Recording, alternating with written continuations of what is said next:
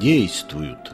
Зинаида Михайловна, киноактриса, Ульяна Андреевна, жена управдома Бунши, царица, Тимофеев, изобретатель, Милославский, Жорж, Бунша Корецкий, управдом, Шпак Антон Семенович, Иоанн Грозный, Якин, кинорежиссер, Дьяк, шведский посол, патриарх, опричники, стольники, гусляры, милиция.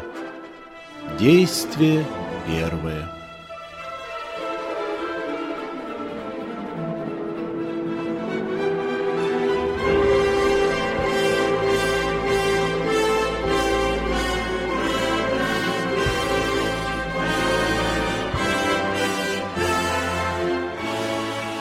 Московская квартира. Комната Тимофеева, рядом комната Шпака, запертая на замок. Кроме того, передняя, в которой радиорупор.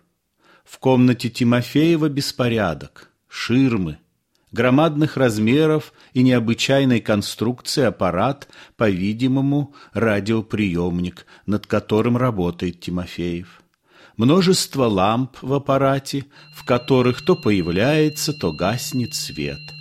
Волосы у Тимофеева всклоченные, глаза от бессонницы красные.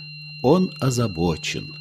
Тимофеев нажимает кнопку аппарата. Слышен приятный певучий звук. Тимофеев. Опять звук той же высоты. Освещение меняется. Свет пропадает в пятой лампе. Почему нет света? Ничего не понимаю. Проверим. Вычисляет. А2, А3. Угол между направлениями положительных осей. Я ничего не понимаю. Косинус, косинус, верно. Внезапно в радиорупоре в передней возникает радостный голос, который говорит – Слушайте продолжение Пскритян.